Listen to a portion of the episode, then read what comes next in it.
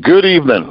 Welcome to the University of Spiritual Warfare, Bible Code 7, where we're to have you on board with us tonight.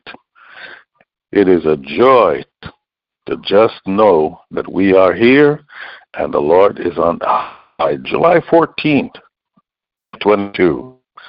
We're staying alive in these depression times. Staying alive in these depression times. You hear me say the word depression. I've heard that word from the mainstream media. I've not heard it said by anybody about depression.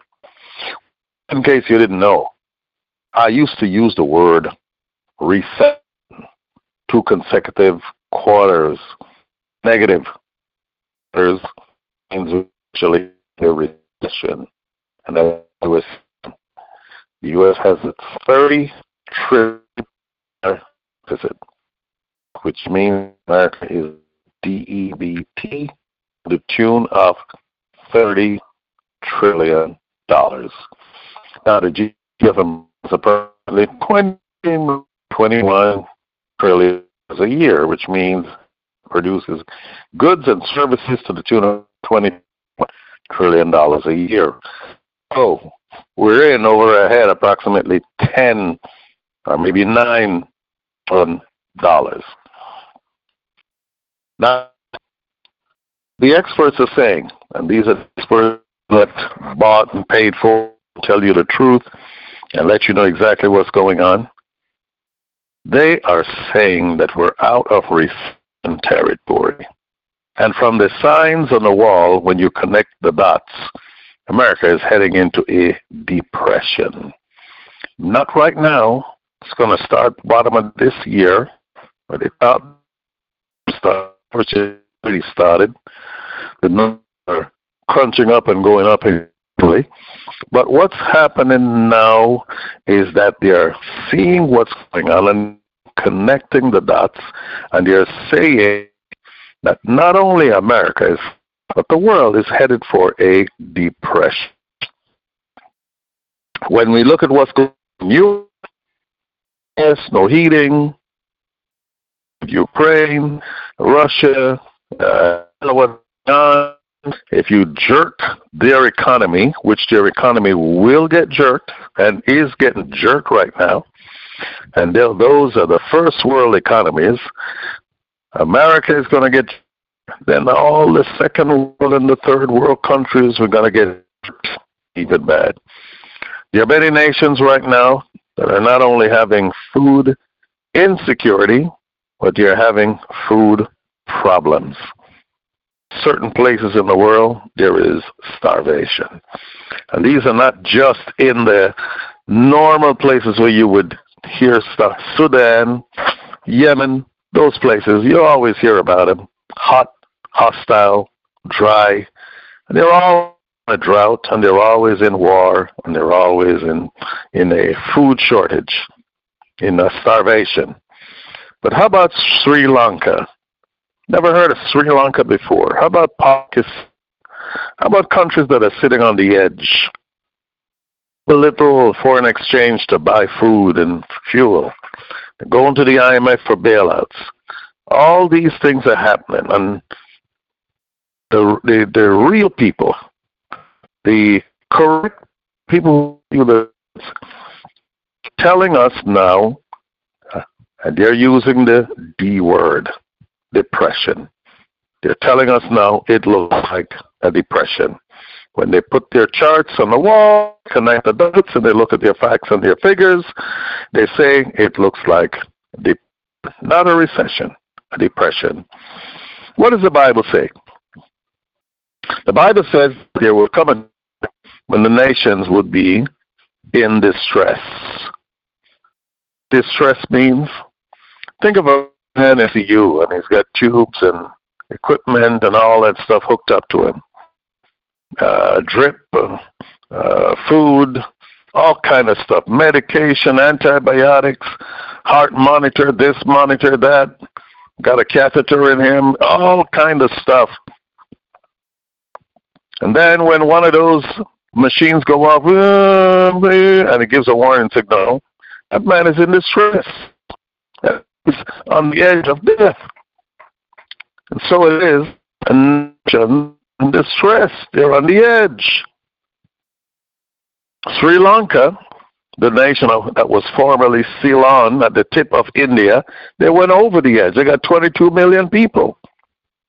They went over the edge. They have no money in their treasury to buy fuel. There are no cars running on the street, no buses, no taxes.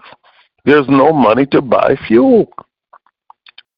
They had 3 days' worth of food in their warehouses the last time I read about them. So what are the nations going to do when the dominoes begin to fall? You're going to find Sri Lanka, you're going to find another nation, Pakistan. All those countries on the edge, eventually, they're going to fall. Then what's going to happen when all countries there, they're not going to have any gas supplied to them. They're going to be in trouble. They're going to fall. They're going to have problems. The world is in a problematic time, and things are going to happen. Well, does the Christians do? Because you see, it's an us versus a them. We are in this world, but we are not of this world. We still have to pay $4 and change for gasoline per gallon, but the Lord says, I'm going to supply your every need according to his riches and glory by Christ Jesus. Went to the gas station, been going to the gas station. Every time I go, thank God I have the money. I can purchase the gas. Couple years ago, went to the gas station, had to buy a small amount because I didn't have the money. Couldn't fill the tank. Now, people thankful. Thank God. So what is it going to take for us to go through these times of the recession and depression when it comes? What will it take? Well, the Bible tells us that if we obey his words, or his what? Voice. The voice of God is the words of God. And then if we open our mouth and begin to declare his words, God will open doors for us. He'll make ways for us. Yes, Bible Code 7. But first, you must be a believer in Jesus Christ. You cannot come and say, well, I believe the Bible, but I got a problem with that fella named Jesus. Now, that's what I used to say. I used to be an atheist, and when I kind of softened my stance on being an atheist, I said, well, I believe the Word of God, but, I don't know about that fellow Jesus. I just don't know about him. I don't like his name. I like what I had a problem with Jesus. But Jesus didn't have a problem with me. And slowly but surely, wooed me. He didn't destroy me. He wooed me and revealed him to me. Am I that you believe in Jesus or you're not serving him? I pray tonight that you'll ask him like I asked. If you show me yourself, reveal yourself to me without a doubt that I can know it's you. If I know it's you, then I'm going to serve you. Well, he did. And my prayer tonight is that he'll do the same if you challenge him. Mutually challenge him. But for you to have the voice of God, you need his words. You need to open your mouth alone. They speak words as Jesus ever. The demonstration. He told us, or he showed us how to do it with this, the devil, Satan. He fasted, went before Satan. Satan spoke to him, and he opened his mouth and he spoke to just in the same manner you hear me talking right now. And he said, it is written. And he told Satan what was, no debate, no argument, nothing. He called him Slewfoot, you dragon, you devil. Didn't call names, didn't mock. No, he just gave him the word and the word alone, period. And we need to take a page out of Jesus' book and understand. Jesus gave us a demo on how to get the job done. So we understand that we don't argue with Satan. We don't debate. We declare your words and what you think and your opinion. No, we declare to Satan, it is written, words of God and God alone. When we open our mouth, declare the words, God opens doors. He did it for Jesus. Jesus, the Bible tells us, spoke to the devil. It is written, it is written, it is written. And the Bible says that the devil leaves him for a season. And the angels came and ministered to him. Doors were open. Heavenly doors were open. The angels came, ministered to Jesus.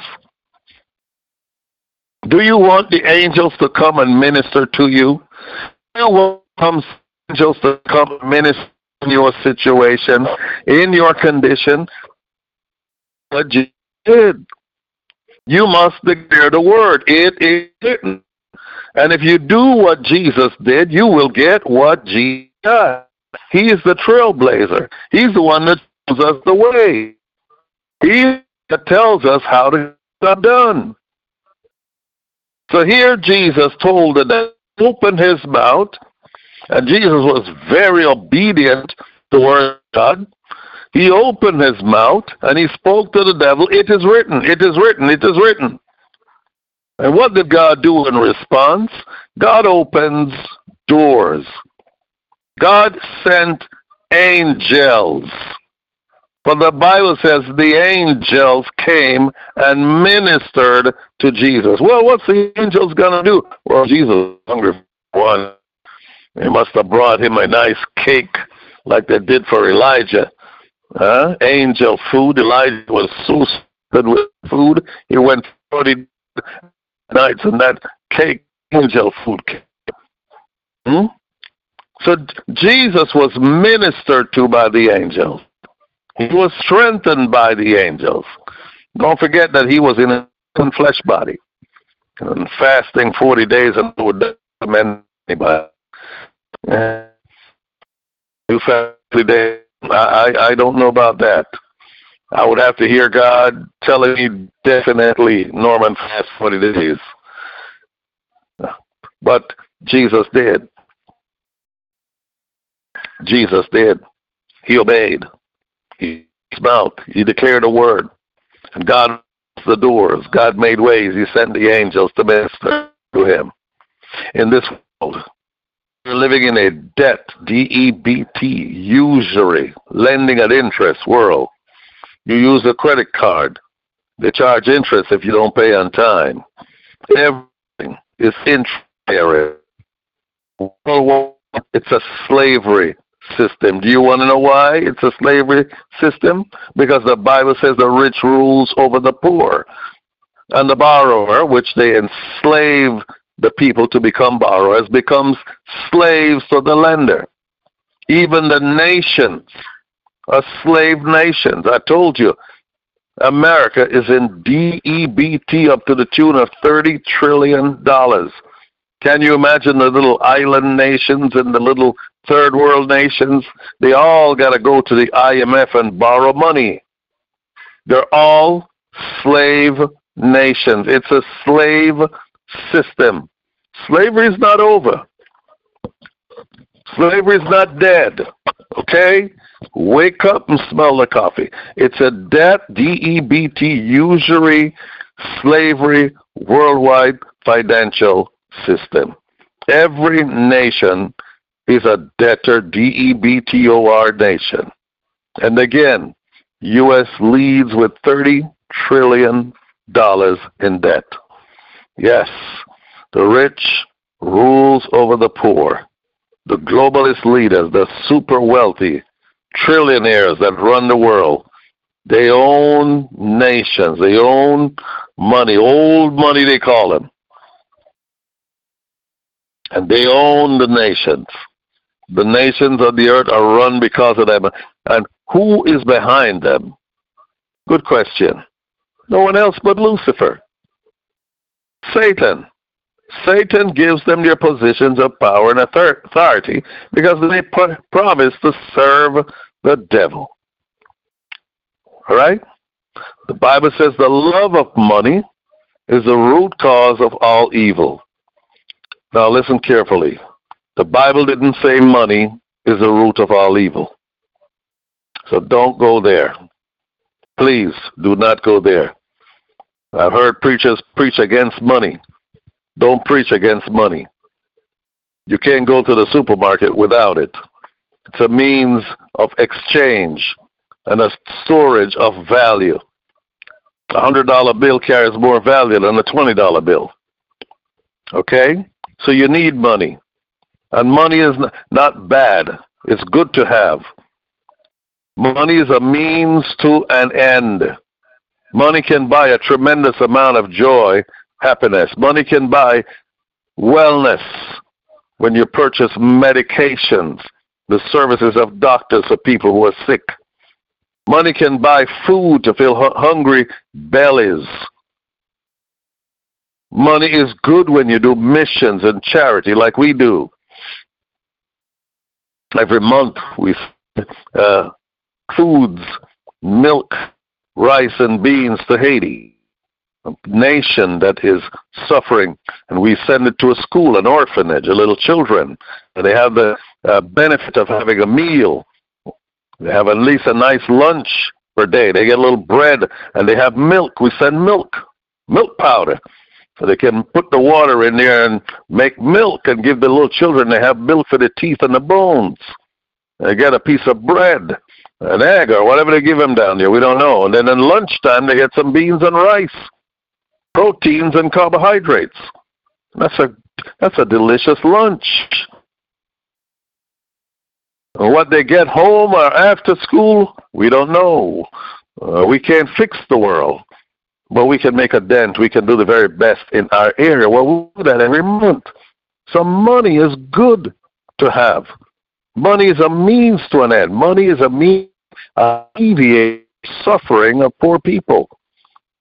And Lord knows I had so I could get more done, but that's the long and the short of it. We also support a school in Nicaragua. We send them money, about $300-$400 every month. That school of over 500 little children. Same thing. They go to school in the morning. They get a little. I've been there. We went on a mission trip. Been to Haiti also. Went to those schools. Those little schools where the little children go. These children, they come to school. They get a little. Then they get some lunch. They get 2 meals a day, and then they go home after they learn. They go home because many of the parents don't have any money to breakfast. In many countries, and I've been to Nicaragua and see what they eat, they have a lot of carbohydrates, but they don't have anything called protein. They can't afford the beans, which is a protein. They can't afford milk.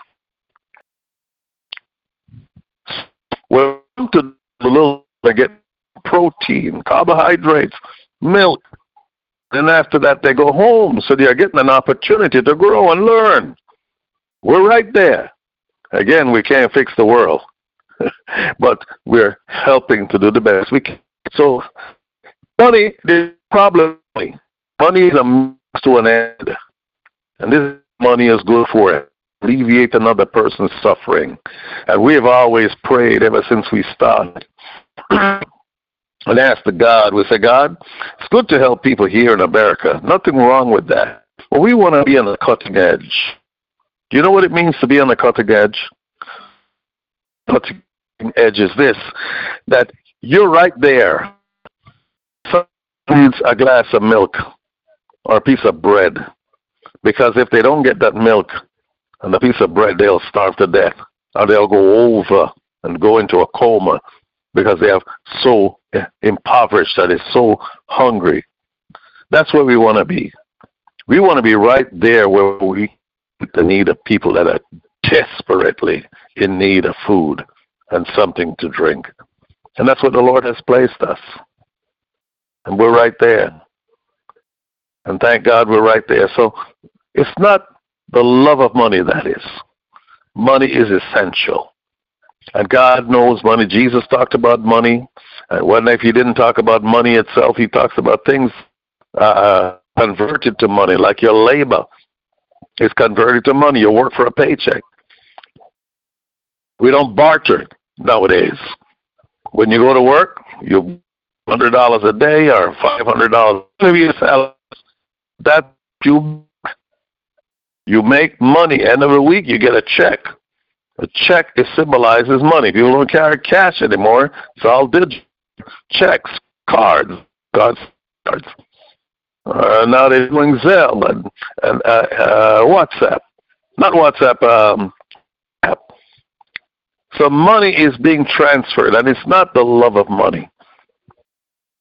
It's money being used for what it can do, means to an end. So money is not the root of all evil.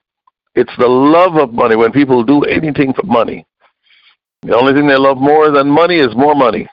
That's where money is the root of all evil, because they'll do anything to get it. They become wicked. They'll kill their grandmother for money. That's wicked. That's evil. So let's get to the next point. Money will fail. Money is headed for failure. The Sri Lankan money, fail. It's going to fail. Money's going to be worth nothing. It was in Zimbabwe. You'd need $1 million Zimbabwean dollars to buy a loaf of bread. People were taking wheelbarrows full of money. The money that they had in Zimbabwe was worth nothing. Some people call it toilet. It was worth nothing. Happened before in Germany after World War II. They take a barrel full of money trying to buy a loaf of bread. I saw pictures of it and stuff. Inflation. Then they get in another country, Venezuela. Why? The money was inflated. The money failed. Well, the world's money is going to fail. It's in the Genesis 47, the time of Joseph when he was second to Pharaoh. The Bible says during that time of famine, the money failed. People ran out of money. They had no money to come and buy food.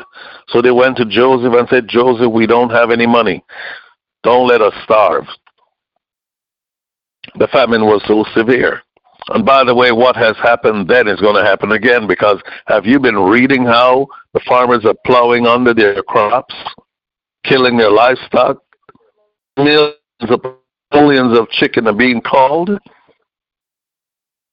In Netherlands, they're telling the farmers, you can't plant. We don't want so much nitrogen in the air. In Sri Lanka, the president was told by the World Economic Forum, you can't buy this fertilizer because this fertilizer has too much nitrogen in there. So you've got to use something else. And that has exacerbated the problem. There's no food. Why? The World Economic Forum is coming and telling them, the climate. You can't do this, you can't do that, the climate. And they're plowing under the vegetables, and they're talking about getting rid of cows because the methane gas passed by the cows is harming the atmosphere, they say. That's all a load of garbage. But this is what they're using across the world, and I want to bring something to your attention. So back then the money failed, and when the money failed and the people had no more money, they went and said, Joseph, we're hungry. What are we going to do? Joseph said, what do you got? I said, well, we got our livestock. He says, bring your livestock. Bring your cows, your sheep, your horses, your donkeys. We'll give you food. So they brought all their livestock. They got food. Well, the food ran out. You got to eat a meal or two every day. So the food ran out. The money failed. Livestock failed. No livestock. So they come back to Joseph. What do you got? We're hungry. Don't let us die. What do you got? We don't have anything else but ourselves and our land. And they say, we'll take that. We'll take your land. And they said, make us your slaves. And that's what Joseph did. He said, all right, you're going to be slaves to Pharaoh. And you're going to plant his field, and you'll take 3 parts and give him. You'll take 60%, 60-40. And then what did he do? He moved them from off their lands, and he moved them into cities. That's coming in the future. That's part agenda. Because the money is and food will be a weapon. They're talking about weaponized food today. Food definitely will be a weapon. How prepared are you? Do you have some food stocked up in your closet? Non-perishable food, canned beans, canned things to eat, non-perishable items that doesn't need electricity, like in a freezer. You better do. You have a backyard. You plant some stuff that can, I'm not talking about flowers now. I'm talking about planting something that can be eaten. You plant some corn. What do you plant in your backyard? I got my backyard planted with bananas and yucca. Of course, I got fruit trees also. But I've got something I can eat. Planted that I can dig. Yucca, which is that. I've got plenty of beans, which is protein, canned beans. Pop the top, pour it in something, boil my yucca, and I can eat it. Beans and rice, carbohydrates and rice. Because money will fail. What will you do when we get out of recession and we go into depression? And if you don't believe a depression will come, just bear with me for a while. Let's, in the theater of your mind, let's work it out. What will you do? How prepared are you? Well, many of God's people need an answer because the Bible gives solutions and the Bible gives answers. Answers to tough and solutions to problems. It's all in the book. And if you are a child of God and you call upon the Lord, He will answer you. He will show you what to do. He won't leave you high and dry. And this is the reason why I'm always in His Word. This is the reason why I'm always asking Him. So that's what we go back and forth. And sometimes He doesn't give me right away. He'll give me, always writing something down that He reveals to me. At my bedside, when I sleep at night, I'm driving in a car. I got to have a pen and a piece of paper with me all the time. Because if you don't write down what He tells you, you'll lose it. So here we have, we're not like the rich guy, tons of money. And by the way, people don't keep money, $1 million in their homes. They keep it in a bank. And if the bank fails or the bank don't open, your money is gone. Money is not paper anymore. Money is a digital keystroke computer, okay? Without the internet, which the internet will go down, you don't have no money. And you can't go down to your bank branch and kick the door in. That ain't going to help you. And without with your debit card or your credit card or whatever your card, and the Zelle working, it don't work. When the internet goes, a lot of things to happen, the money will fail. Which means that you're going to have to depend on a higher authority. And you have to go back in the Bible and begin to look at the miracles that God did and God worked and said, God, if only you could do it for me again. But I want you to know and understand that the Bible tells us that what God has done, He can and He will do again. The Bible tells us that God is the same yesterday, today, and forever. He'll do it again for you. If you're a child of God, and if you trust Him. We were talking the other day, and the Lord began to speak to me, and He says, Norman, the Our Father prayer is going to be prayed by many, many people every day. Several years ago, we were doing a mission in Nigeria, Africa, in Benin.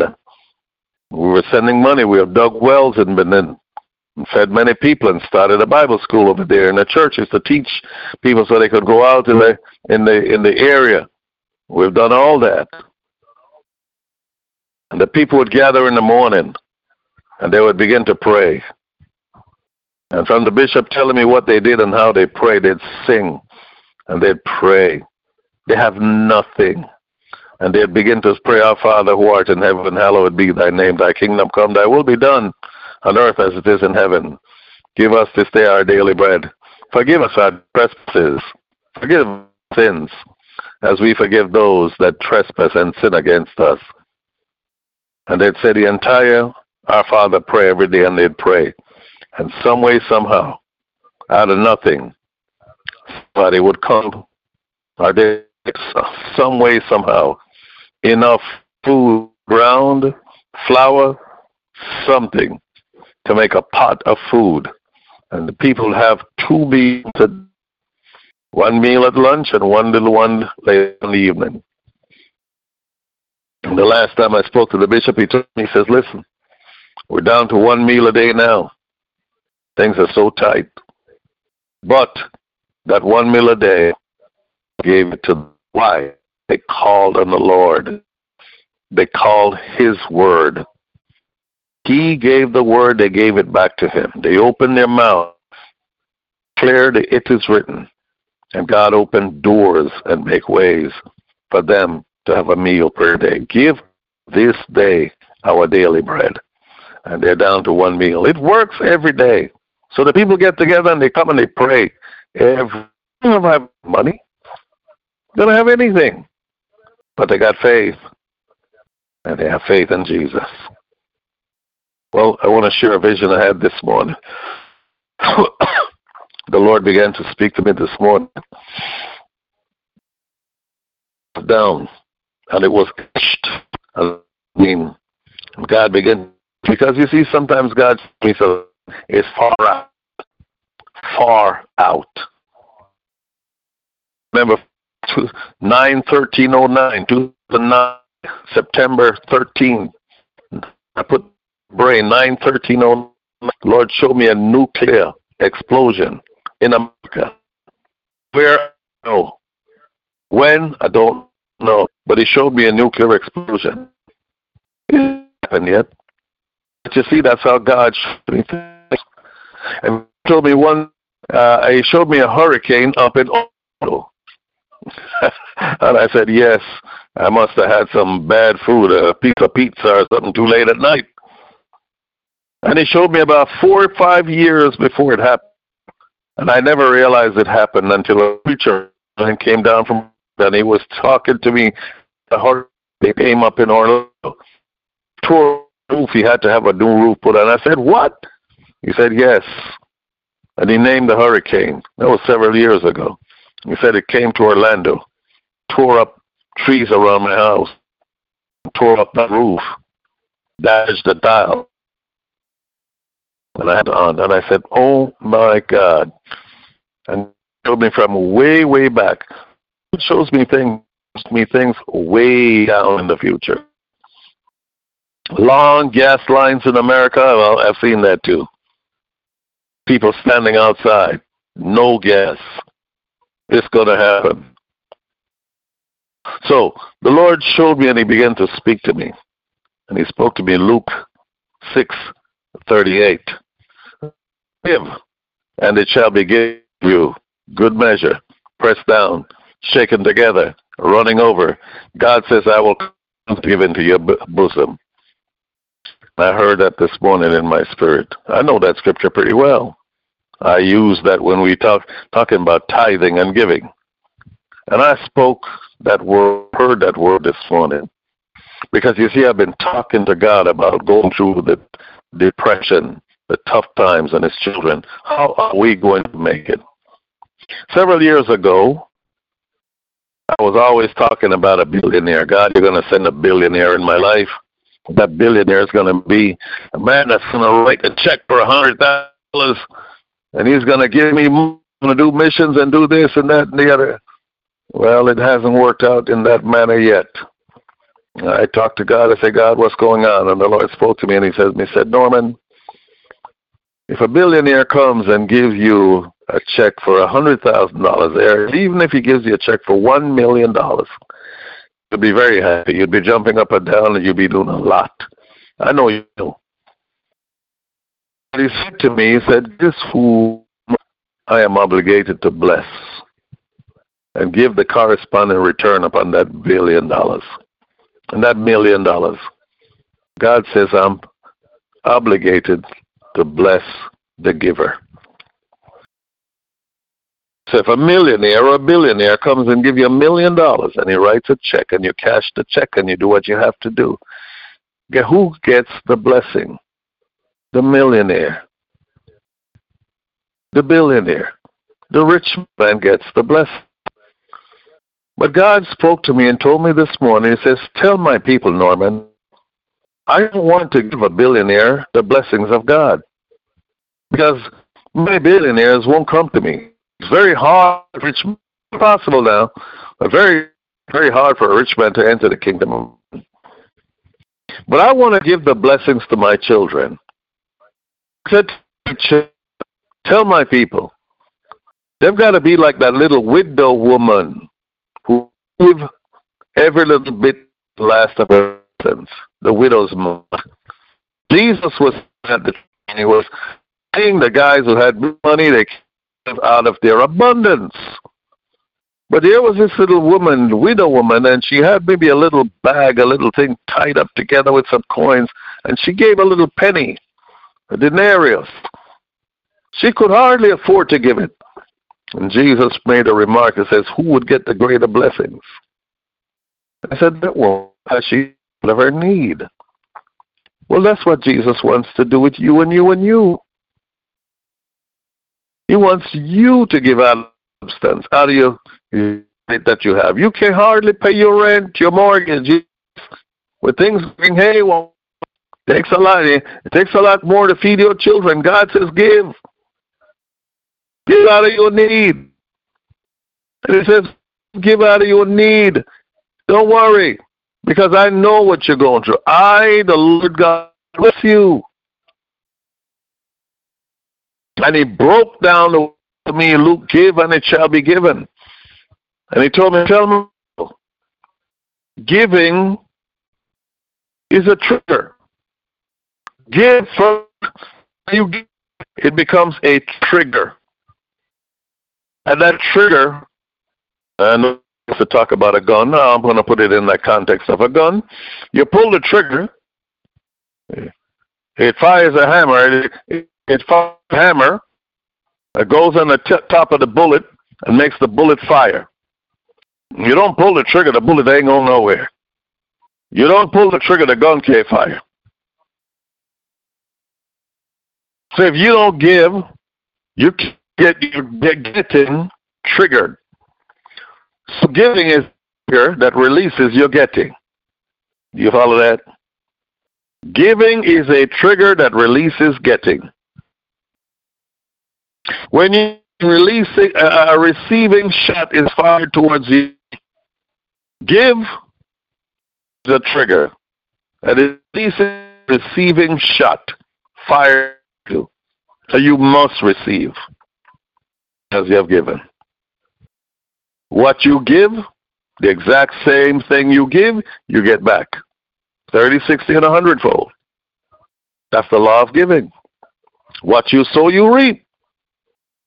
Several years ago, I was a young Christian.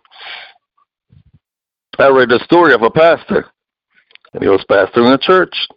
The lovely couples, lovely people were there. And there was a one lady, she was a sweet lady. She would bake cakes and knit stuff for people, loving, giving person. Financially a giving person. And she began to be in need. And the pastor visited her and had to speak to her. And then he asked her about her giving. Had not been giving financially. And she was by her need. He spoke to her and lovingly prayed her and encouraged her giving. And she made a confession to the pastor. People would come, they would bake stuff into her, cook and make clothes, knit stuff and give to her because that's what she gave. She gave blankets to babies, little newborn babies. And the family is the mother that come and give back to her of the same kind, of the same nature that she gave. But when it came to money, she was in the short, she was in the red, because she never gave money. She didn't know. She was not taught. The nature of what you give is the same nature of it's going to get back to. And as we get into this session, people are giving me what's going back to me. To give financially, what's going to come back to you? You don't give, as my granny always said. Well, I had a philosopher grandmother. I didn't even know it until I started preaching. My granny said, you can plant corn and get pigeon peas. If you sow corn or you plant corn, you will reap corn. But how you love pigeon peas. Make soup and put with your rice and make a delicious peas and rice. You've got to plant pigeon peas to get pigeon peas. Because corn is plentiful and it's cheap and easy, that's what you are going to reap. So the Bible says, give and it shall be given you. Give what? Anything you would like to have to get back to you. And it says, whatever you give, it will be given back to you, because giving is a trigger. And that trigger releases your getting. Good measure, pressed down, shaken together, roll over, as I'll cause men to give in your bosom. Give what? The same thing you give. We go into depression, what are people going to need? They're going to need food. They're going to need money. There's no shortage of money. Not in America anyway. People got money here. Even though it's digital money. Millionaires and billionaires are all over. God knows how to take it from a billionaire and give it to you. Don't worry about it. When we're giving, we give. Don't worry about it. No, we give. We give food. We give sustenance. We got to get food back. And learn something about giving. Any nation, any country you have sown into, you have the right to go there and reap from there. Anywhere you sow, you have the right to reap. Do you hear what I'm telling you? God says, whatever you give, it's going to be given back to you in a good measure, pressed down, shaken together, running over. God says, I, the living God, will cause, make men give back into your bosom. Doesn't matter where you are. Doesn't matter if you don't know people. God will make them give back to you. You do the giving, because when you do the giving, it's a trigger that releases your getting. Learn that tonight. You're going to need it for the depression that we're entering into. When it comes to finances, make sure you're tithing and giving to God, because that's how you're going to make it through.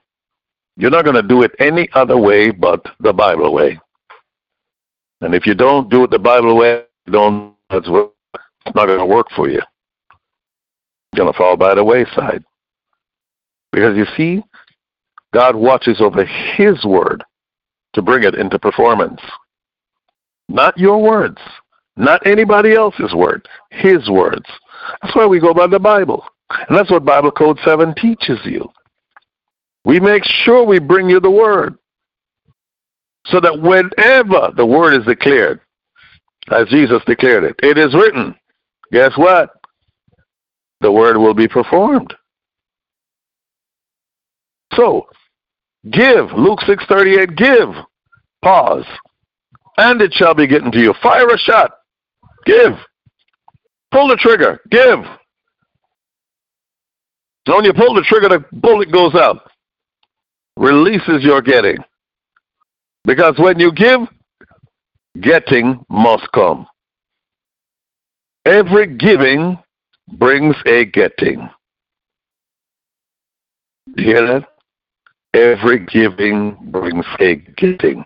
Every giving brings a receiving. Every giving brings a better receiving.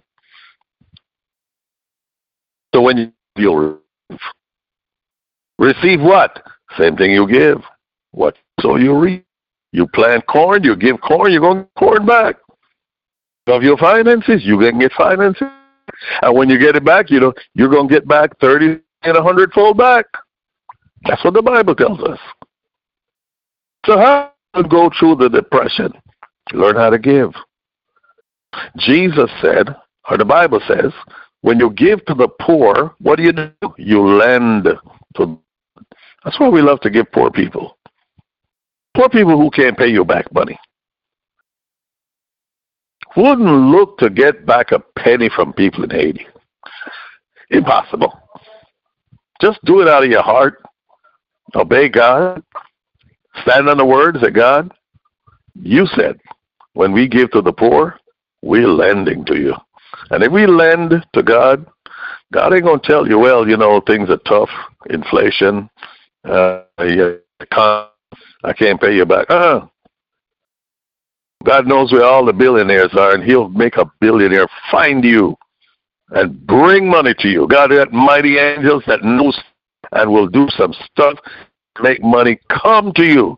He knows how to rig this thing up. Make sure you pull your giving trigger so you can have real income. This is how it works. And don't worry about depression and, oh God, everybody is broke around me. You know, some places you go, and I've been to certain places, and I've seen poverty. And one of the things I say, God, there's nobody here. Jesus, nobody's here that can help each other. They're all poor. They're broke. They ain't got no food. Somebody got to come in here and help them. Somebody got to teach him how to call on the Lord Jesus so he can send a miracle for them. Because if you don't help them, they're going to die. And it hurts me to see human beings die. And especially when we went to Haiti, we saw the poor people. We took care of the poor people. We had food and we had things, and most of the people it was worked on, we had the poor people, the seniors, the gray-haired people, mothers with babies coming. You know, they were preened, because if you say you're something, everybody will come. Just check the middle of everybody's hands. Ain't no hairs growing in the pot. So in the screen, yes, this is for news, given the ticket. And before they could come in, they had to give that ticket. They had to show the ticket. Anybody else? Because if you are giving something, people say, hey, I want to get it. This is how poor people are going to make it through. And we have to teach people that you get where you can help some poor, needy people. People are hurting, especially the household of faith. This is what you're required to do. Don't worry. Jesus will pay you back. You give to the poor, you're lending to God. And when you lend to God, God will give you back 30 times, 60 times, and 100 times more than what you give. Why? Because he wants you giving again. This is the blessing system of God. This is the God's economy, kingdom economy. And this is what it's going to take to bring you through the depression that's coming. Learn how to give. Learn how to feel another person's pain. Learn how to give a cup of water, a piece of bread in the name of Jesus Christ. Do it for his glory. People look at me and they say, oh, well, I say, no. I say, you give Jesus the praise. You give him the thanks. If you'd only known me when I was an atheist, you'll be flabbergasted. Thank God for Jesus who came in and changed my life, because I was selfish, didn't give a damn about nobody, nothing. I'd see you hungry, naked, it didn't mean a thing to me. But when Jesus come in your life, he puts his heart in your heart. So you are touched by another person's pains and another person's whatever they're going through, their hurts. Jesus is touched. And how does he reach people? Because he don't come down here and show up like a ghost or a spirit. No, he used people to reach people. And when I see you and I see people and they're going through, my heart is touched, right? Because I have Jesus' heart. I want his mind. I want his heart. That's what I tell him. I don't want to be just doing my thing. My thing was callous. My thing was I don't give a damn. I don't care. I'm for no more. That's the way I used to be. But Jesus in your life, he changed his friends. Talk about being on the cutting edge. And our missions, we're in different places where our missions take us and see pictures and all Jesus, because you see, had it not for him, not none. Just think of yourself the way you were. Go to a bar, you spend money, you spend all kind of money, you drink and you make yourself happy, you come home. You'd never give a person $2. A cup of coffee and a hamburger or a donut. That's how I used to be. Me? See people begging and give you a dollar? No. My money was to me. I mean my beer, my wine, my alcohol. Me give you a dollar? No way. But now, when Jesus cleaned you out, he put people on your heart. Says, Norman, I want you to do this. I want you to give up. I want you to make sure these people are fed. I want you to take care of these people. And when these people begin to lift their hands and say, thank you, Jesus. I don't want no glory, but Jesus, remember, it was me. He'll remember me some way, somehow, because my giving was a trigger, and it's going to trigger my receiving. So all I need is my giving the glory of the name of Jesus Christ. Giving to the poor, the needy. The things of people. That's why we do missions. I'm strong on missions. I'm mission-minded. I grew up a poor boy. No one has to have needs. We never went to hungry, but I know what it is to be poor. I've seen poverty, dirt poor. Dirt poor, I mean people sleeping on the dirt and trash, leaves, in a lean-to. I've seen poverty, my friend. I know what poverty is. Are you hearing what I'm telling you? That's why I go on the mission field. I tell you some stories about the mission field.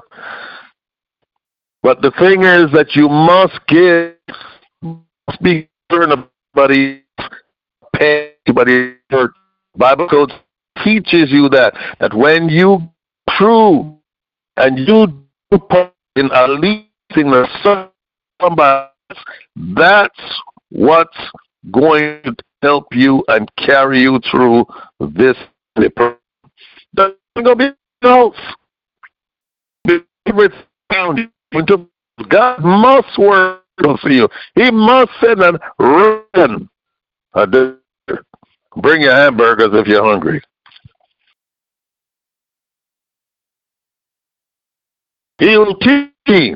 Norman, you are my servants. Come food. It's the last piece of bread. It's stale too. Look at this little thing over here, these beans over here. It will not fail. There's a meal every day for you. Speak no, and when I speak, be done. Because I speak, I'll be prophesying the word of God. I'll be reminding God what he did. Elijah spoke to the widow of Zarephath and said, don't worry, give me a little cake. First, the little oil, little meal, little flour in that barrel, and the little oil you have, it will not fail. And it lasted for the rest of the time of the famine. Every day she went there, and the woman said, I have just enough. Make 2 little pancakes, one for me, one for my son. We will eat it, the last meal. Then when we eat it, we're going to sit down, look at each other, hug each other, until death. The man came and he says, "Woman, you shall live, you shall not die. You will declare the works, the glory of the Lord, the testimony of Jesus, the land of the living." Speak it tonight. You're going to true person. Bible says, "Come hell by water." You're going to make it. Nothing means you. How are you going to make it? Got to give. I want you to know that God does not punish the right people. We're insulted. We are the children of God. We are what? The people of God. And when we look constantly, that's you. How God is work for yourself, don't worry about what's going to happen. Lord, I'll fix you up. I'll take care of you. I'll take care of you. And I want to leave you with this scripture, Job chapter, the foundation book of Job. I'm going to start at the 15th verse. It says, "He saves the poor from the sword." You save the poor from the sword, from their mouth, meaning the hand of the mighty. So the poor have hope, and iniquity or wickedness stops her mouth. Injustice will shut her mouth. God for you. Our promise is assured. This is the word of God, and this is the right. It's the man who God corrects. Therefore, do not is the chastening of the Almighty. For he wounds and he binds up, he injures, and his hands make whole. He will leave you with trouble. Yes, in the seven trouble there shall no evil touch you. You'll laugh at it. Ha ha ha. And by the way, something just crossed my mind. You know how many times I could have died? I could have died 7 times. I went out, away from California. Like an automobile, something happened and I didn't die. I'd say, "My God, I'm born under a lucky star." So when things happen, it didn't bother me. It's like I'm laughing at it. I'm mocking it. You can't touch me. But I didn't know Jesus was preserving my life. I didn't know any better. I was an atheist. So when I really look at this scripture, he will deliver you in 6 troubles. He'll deliver you out of 6 attempts at death upon your life, Norman. Nothing could touch me. And he says, "Yes, in the 7th, no evil shall touch me." You're so darn right about that. Because so many times evil made after me, killed me, and it didn't touch me. Are you hearing what I'm telling you? And this is not just for me, it's for you too. But I want you to have faith. I want you to have understanding. Grow in your understanding of this. That's why I wrote the book, Bible Code 7, because I want you to see these things in the Bible. And I want you adamant, like flint, like me. That's what he told Jeremiah. Set your head like a flint. War against you. But they'll never prevail against you. Let me go on. Verse 20, Job 5. "In famine, he will redeem you from death." You can't die. "In war, from the power of the sword," the guns, the bullets. Can't touch you. You're untouchable. "You'll be hidden from the scourge of the tongue." Neither should you be afraid of destruction when it comes. Buildings blown up all around you, things being destroyed. Nothing shall touch you. Don't be afraid of it. That's the word of God. It's not my words. I just teach the word, okay? But root yourself in there. "At destruction and famine you shall laugh. Neither shall you be afraid of the animals of the earth." At destruction and famine, you shall laugh. I don't know who's talking to you. He's talking to me because I'm laughing. I make virgins, yes. But anything happens, I laugh at okay. At destruction and the famine, laugh at you. You bring war? You can't touch me. I'll mock you. I will not be afraid of destruction when it comes. In famine, I can't die. God will redeem me from death. In war, you'll redeem me from the power of the sword, the guns, and the bullets. Can't touch me. That's what the Lord is saying. You and you and you. This is not just my word, it's your word. For you shall be in league with the stones of the field. The animals of the field shall be at peace with you. You shall know that your tent, your house is in peace. You shall visit your fold, your flocks, and find nothing. You shall so that your children shall be your offspring, the grass of the earth. The way I for my children. My grandmother used to say they could be as bad as something that Yaz. Yaz disease, primary feet. And they used to compare something as well. Encourage you. Don't give up on your children. Don't give up on your grandchildren. No matter what they're doing. Just you remember that Norman was a hard-headed, stubborn old atheist boy. 20-odd years of my life. But old Rockhead, Jesus changed him.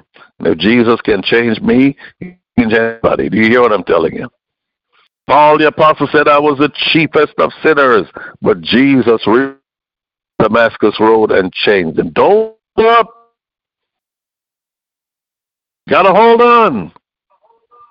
You shall come to your grave like a shock of grain comes this season. Nothing gonna happen to you right now. I'm not dying. I will be alive and remain until Jesus returns. Hearing what I'm telling you. That's my assignment from God. And that's what I'm preaching unto you. Not everybody's gonna be dead. I'm gonna be alive and I'm gonna go on Jesus' return. Waiting for him. When is Jesus come? One sure. By 30, they're planning in this world that sometime between now and 2030, I know that Jesus is going to be there, because that's their target date. Are you ready? And look how he closes out. Look how Job closes out the scripture. Verse 27, it says, "Search this thing out. We have researched it. It is true. Hear it and know it for yourself. Know it for your own good. It's true. This is the word of God. This is true stuff." In other words, Job was saying, "I believe this thing with all my heart." Yep, the Lord God. Norman is saying to you tonight, "I've proven this thing." Bible Code 7 is not a book I wrote because I heard somebody else's testimony. Bible Code 7 is not something that somebody told us and I said, "Well, I'm going to write something." No. Bible Code 7 is something I've experienced. Been down to the bottom. Been in sins, cement mixer. There. About the Satan. What he can do.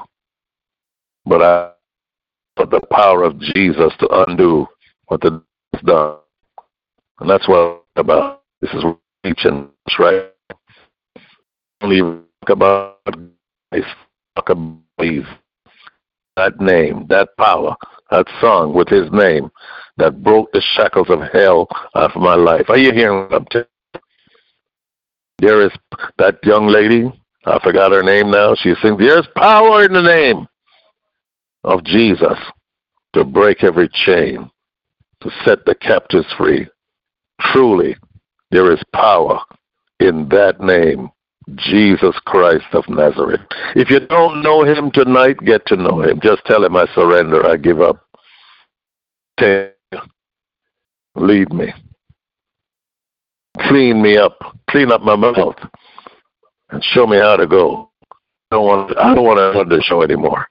I want you to run the show. I want you to drive the boat for me, because I'm going over the cliff. I am self-destructing. he'll take over. And if you're somebody you never experienced him, tell him, are you for real, Jesus? If you're real, because I want to know you, I serve you. I don't want to be in the dark. I want an experience with you. Do that. But I want you to get that book, Bible Code 7, 4 published works, Amazon, Barnes & Noble, or go to BibleCode7.com. Get the book. Get the understanding of the strategy, a defined strategy, or the goal. Use it. When you use it, it works. It's my experience, my testimony, and what God has done for me, he'll do for you, because you're his child. May the bless night. May the Lord keep you. May his face to shine on you and be gracious to you. The Lord God lift up the light of his countenance upon you and give you his peace, both now until he returns. Catch us home. That's what we're waiting for. Alive and remaining in him is coming back. Take us home. Have yourself a fabulous and victorious night. God bless you.